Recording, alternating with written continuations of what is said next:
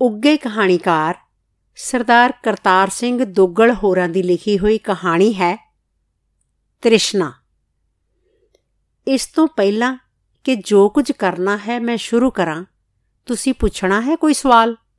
Lady doctor ਨੇ ਵਿਵਹਾਰਕ ਤੌਰ ਤੇ ਉਸ ਤੋਂ ਪੁੱਛਿਆ, ਨਹੀਂ, ਕੋਈ ਨਹੀਂ। ਰਜਨੀ ਨੇ ਗੱਚੋ ਗੱਚ ਭਰੀ ਆਵਾਜ਼ ਵਿੱਚ ਕਿਹਾ, ਪਰ ਜੋ ਕੁਝ ਮੈਂ ਕਰਨ ਜਾ ਰਹੀ ਹਾਂ, ਇਸ ਲਈ ਮੈਨੂੰ ਆਪਣੇ ਆਪ ਤੋਂ ਨਫ਼ਰਤ ਹੈ। ਆਪਰੇਸ਼ਨ ਥੀਏਟਰ ਵਿੱਚ ਖਾਮੋਸ਼ੀ ਛਾ ਗਈ। ਤੁਹਾਨੂੰ ਲੱਗਦਾ ਹੈ ਇਹ ਜੋ ਕੁਝ ਕਰਨ ਦਾ ਫੈਸਲਾ ਹੋਇਆ ਹੈ, ਤੁਸੀਂ ਉਸ ਲਈ ਤਿਆਰ ਨਹੀਂ? ਝੱਟ ਕੋ ਬਾਅਦ ਲੇਡੀ ਡਾਕਟਰ ਨੇ ਸਵਾਲ ਕੀਤਾ। ਨਹੀਂ, ਮੈਂ ਤਿਆਰ ਹਾਂ।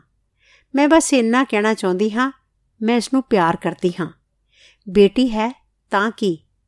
ਲੇਡੀ ਡਾਕਟਰ ਫੇਰ ਖਾਮੋਸ਼ ਹੋ ਗਈ, ਜਿਵੇਂ ਜੱਕੋ ਤੱਕ ਵਿੱਚ ਹੋਵੇ। ਸ਼ੁਰੂ ਕਰੋ। ਰਜਨੀ ਦੀਆਂ ਪਲਕਾਂ ਵਿੱਚ ਹੁਣ ਅਥਰੂ ਡਲਕ ਰਹੇ ਸਨ। ਡਾਕਟਰ, ਸ਼ੁਰੂ ਕਰੋ, ਮੈਂ ਤਿਆਰ ਹਾਂ। ਕੁਝ ਚਿਰ ਲਈ ਫਿਰ ਖਾਮੋਸ਼ੀ। ਇਸ ਨੂੰ ਸਪੈਕੂਲਮ ਕਹਿੰਦੇ ਨੇ। ਮੈਂ ਹੀ ਚੜਾਵਾਂਗੀ। ਹੁਣ ਡਾਕਟਰ ਬੋਲੀ, ਤੁਸੀਂ ਵੇਖਣਾ ਚਾਹੋਗੇ? ਨਹੀਂ, ਰਜਨੀ ਨੇ ਸਿਰ ਹਿਲਾਇਆ। ਕੋਈ ਸਵਾਲ? ਪੀੜ ਬਹੁਤ ਹੋਵੇਗੀ, ਰਜਨੀ ਨੇ ਪੁੱਛਿਆ। ਨਹੀਂ, ਦਰਦ ਨਹੀਂ ਹੋਵੇਗਾ, ਬਸ ਕੁਝ ਕੁ ਤਣਾਅ ਜਿਹਾ ਮਹਿਸੂਸ ਹੋਵੇਗਾ। ਲੇਡੀ ਡਾਕਟਰ ਦੀਆਂ ਅੱਖਾਂ ਵਿੱਚ ਰਜਨੀ ਲਈ ਅੰਤਾਂ ਦੀ ਹਮਦਰਦੀ ਸੀ।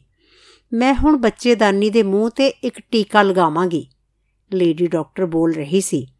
ਰਜਨੀ ਬੇਹਿਸ ਲੇਟੀ, ਉਸ ਦੀਆਂ ਅੱਖਾਂ ਦੇ ਸਾਹਮਣੇ ਉਹਦੇ ਲੱਖ ਸੁਪਨੇ, ਜਿਵੇਂ ਨੀਲੇ ਆਕਾਸ਼ ਵਿੱਚ ਝਿਲਮਿਲ ਤਾਰਿਆਂ ਵਾਂਗ ਟਿਮਕਦੇ ਇੱਕ ਇੱਕ ਕਰਕੇ ਛੁਪ ਰਹੇ ਹੋਣ।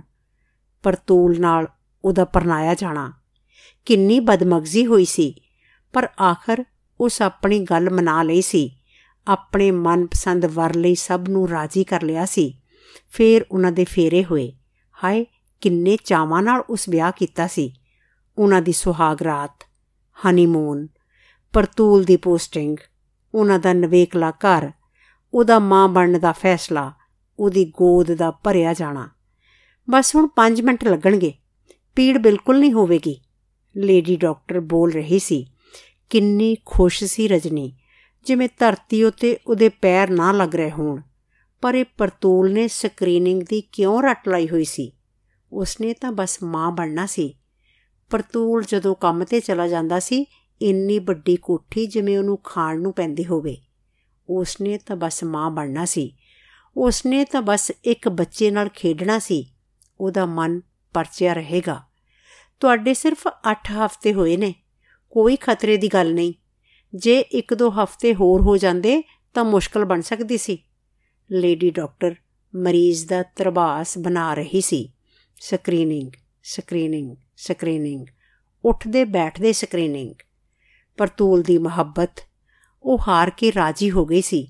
ਕੀ ਫ਼ਰਕ ਪੈਣਾ ਸੀ? ਉਹ ਖਬਰੇ ਉਤਾਬਲਾ ਸੀ ਇਹ ਜਾਣਨ ਲਈ ਕਿ ਬੇਟਾ ਹੋਵੇਗਾ ਕਿ ਬੇਟੀ? دیਵਾਨਾ ਅੰਡਾ ਬੱਚੇਦਾਨੀ ਦੀ ਦੀਵਾਰ ਨਾਲ ਲੱਗਾ ਹੁੰਦਾ ਹੈ।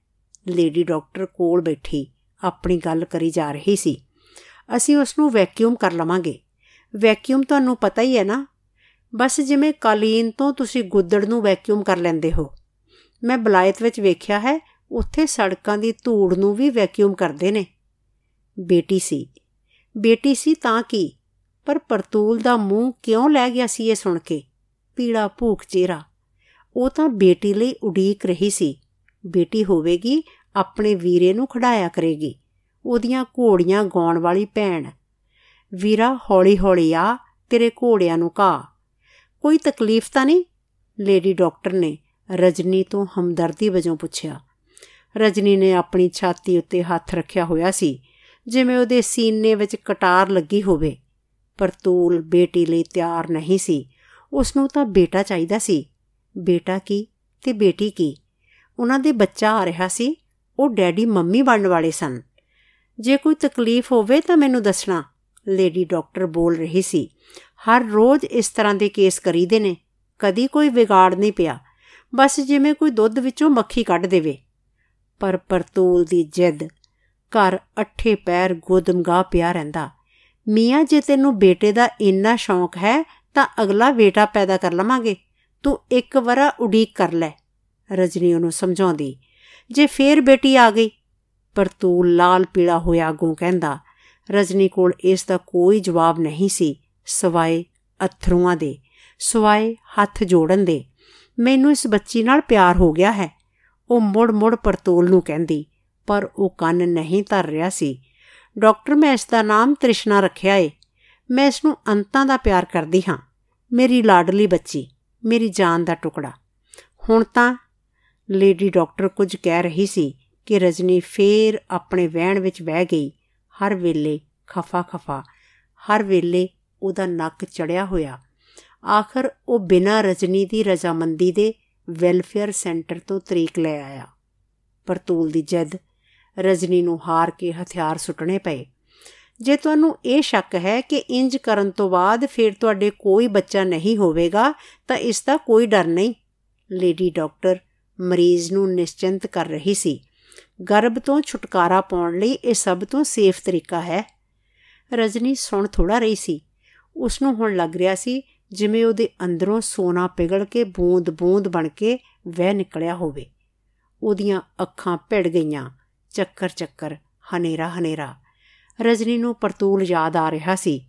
ਨਮਾ-ਨਮਾ ਮੈਜਿਸਟ੍ਰੇਟ, ਕਚਹਿਰੀ ਵਿੱਚ ਕੋਈ ਮੁਕੱਦਮਾ ਸੁਣ ਰਿਹਾ ਹੋਵੇਗਾ। ਇੱਕ ਧਿਰ ਦੀ ਫਰਿਆਦ ਤੇ ਦੂਜੀ ਧਿਰ ਦਾ ਜਵਾਬ। ਫਿਰ ਵਕੀਲਾਂ ਦੀ ਬਹਿਸ ਤੇ ਨੌਜਵਾਨ ਮੈਜਿਸਟ੍ਰੇਟ ਦਾ ਫੈਸਲਾ। ਇਨਸਾਫ ਦਾ ਰਖਵਾਲਾ। ਉਸ ਸ਼ਾਮ ਪਰਤੂਲ ਘਰ ਅਪੜਿਆ। ਰਜਨੀ ਵੈਲਫੇਅਰ ਸੈਂਟਰ ਤੋਂ ਵੇਲੀ ਹੋ ਕੇ ਆ ਚੁੱਕੀ ਸੀ। ਸ਼ਾਂਤ, ਆਡੋਲ। ਪਰਤੂਲ ਨੇ ਉਹਨੂੰ ਜੱਫੀ ਵਿੱਚ ਲੈ ਲਿਆ। ਮੈਨੂੰ ਲੇਡੀ ਡਾਕਟਰ ਨੇ ਟੈਲੀਫੋਨ ਤੇ ਦੱਸ ਦਿੱਤਾ ਸੀ। ਕਹਿੰਦੇ ਹੋਏ ਖੁਸ਼-ਖੁਸ਼ ਉਹ ਆਪਣੇ ਕਮਰੇ ਵਿੱਚ ਕੱਪੜੇ ਬਦਲਣ ਲਈ ਚਲਾ ਗਿਆ। ਰਜਨੀ ਉਹਦੇ ਲਈ ਚਾਹ ਤਿਆਰ ਕਰਨ ਲਈ ਨੌਕਰ ਨੂੰ ਕਹਿ ਰਹੀ ਸੀ। ਚਾਹ ਪੀ ਕੇ ਪਰਤੂਲ ਕਲੱਬ ਜਾਣ ਲਈ ਤਿਆਰ ਹੋ ਗਿਆ। ਅੱਜ ਨਹੀਂ ਪਰਤੂਲ, ਰਜਨੀ ਨੇ ਕਿਹਾ। ਤੂੰ ਥੱਕ ਗਈ ਜਾਪਦੀ ਐ ਕੋਈ ਗੱਲ ਨਹੀਂ। ਲੇਡੀ ਡਾਕਟਰ ਤਾਂ ਕਹਿ ਰਹੀ ਸੀ ਕਿ ਸਫ਼ਾਈ ਤੋਂ ਬਾਅਦ ਮੈਡਮ ਚੰਗੀ ਭਲੀ ਹੈ। ਮੈਂ ਠੀਕ ਹਾਂ। ਪਰਤੂਲ ਮੇਰੀ ਜਾਨ। ਤੂੰ ਕਲੱਬ ਅੱਜ ਇਕੱਲਾ ਹੀ ਹੋਆ। ਰਜਨੀ ਕਲੱਬ ਨਹੀਂ ਗਈ। ਸਾਰੀ ਸ਼ਾਮ ਲੌਨ ਵਿੱਚ ਬੈਠੀ ਆਕਾਸ਼ ਵੱਲ ਵੇਖਦੀ ਰਹਿੰਦੀ। ਉਸ ਨੂੰ ਲੱਗਦਾ ਜਿਵੇਂ ਕੋਈ ਨਗਮਾ ਹਵਾ ਵਿੱਚ ਤਰ ਰਿਹਾ ਹੋਵੇ। ਪਿੰਨੀ ਪਿੰਨੀ ਕੋਈ ਖੁਸ਼ਬੂ, ਜਿਵੇਂ ਕਦੀ ਸੱਜਿਓਂ, ਕਦੀ ਖੱਬਿਓਂ ਆ ਕੇ ਉਹਨੂੰ ਟੁੰਬਦੀ ਜਾ ਰਹੀ ਹੋਵੇ।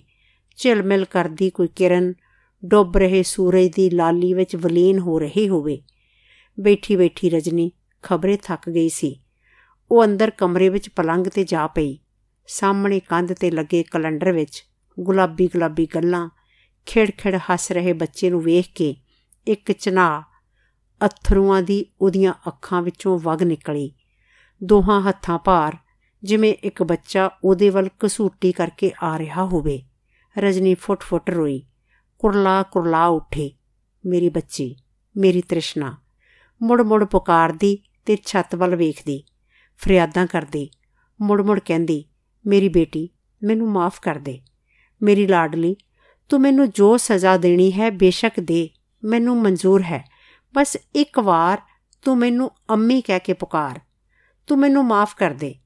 ਕਦੀ ਉਹ ਆਪਣੀ ਚੁੰਨੀ ਨੂੰ ਖਿੱਚਦੀ, ਕਦੀ ਪਲੰਗ ਦੀ ਚਾਦਰ ਨੂੰ ਮਚਕੋੜਦੀ ਰਜਨੀ, ਕਿੰਨਾ ਚਿਰ ਕੁਰਲਾਉਂਦੀ ਰਹੀ, ਕਿੰਨਾ ਚਿਰ ਹਾੜੇ ਕੱਢਦੀ ਰਹੀ।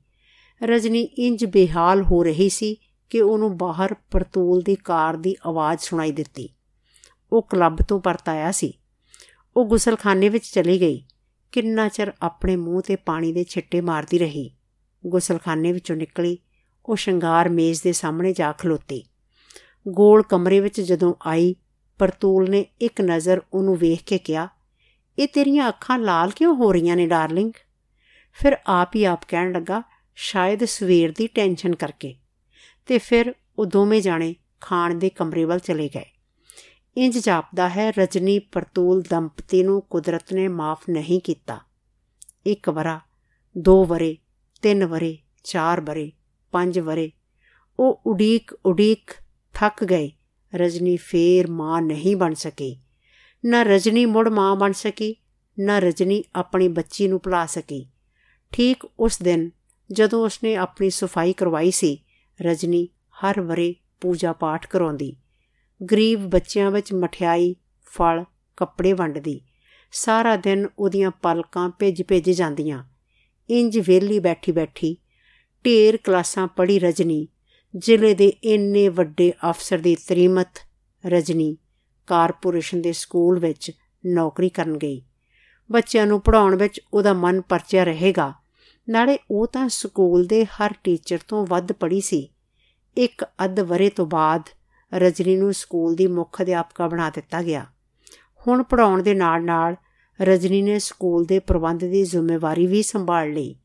ਕਾਰਪੋਰੇਸ਼ਨ ਨਾਲ, ਸਰਕਾਰ ਨਾਲ ਚਿੱਠੀ ਪੱਤਰੀ, ਟੀਚਰਾਂ ਦਾ ਸਹਿਯੋਗ, ਬੱਚਿਆਂ ਦੀਆਂ ਲੋੜਾਂ, ਸਕੂਲ ਦੇ ਦਾਖਲੇ।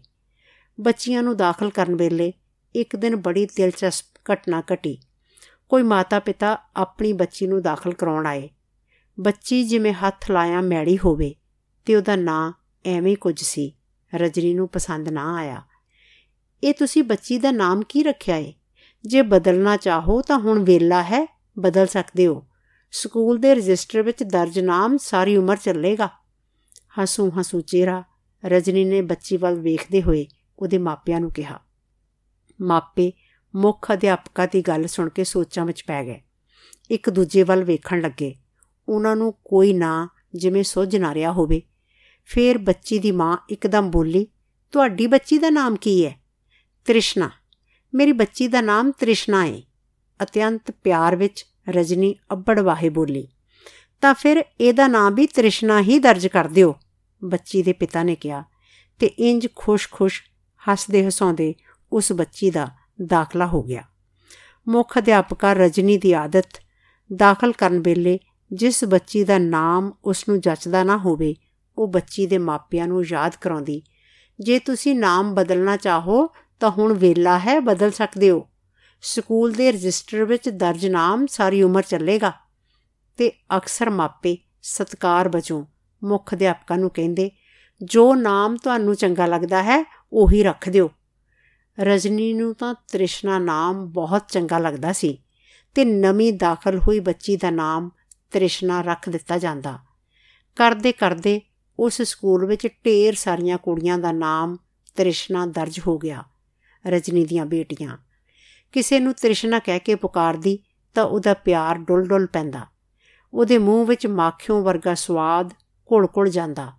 ਹਰ ਕਲਾਸ ਵਿੱਚ ਇੱਕ ਤੋਂ ਵੱਧ ਕੁੜੀਆਂ ਦਾ ਨਾਮ ਉਸ ਸਕੂਲ ਵਿੱਚ ਤ੍ਰਿਸ਼ਨਾ ਸੀ। ਚਾਰੇ ਪਾਸੇ ਤ੍ਰਿਸ਼ਨਾ ਹੀ ਤ੍ਰਿਸ਼ਨਾ ਹੁੰਦੀ ਰਹਿੰਦੀ। ਰਜਨੀ ਮੈਡਮ ਦੀਆਂ ਬੇਟੀਆਂ ਤ੍ਰਿਸ਼ਨਾ ਤ੍ਰਿਸ਼ਨਾ ਤ੍ਰਿਸ਼ਨਾ। ਸ਼ੁਕਰੀਆ ਦੋਸਤੋ।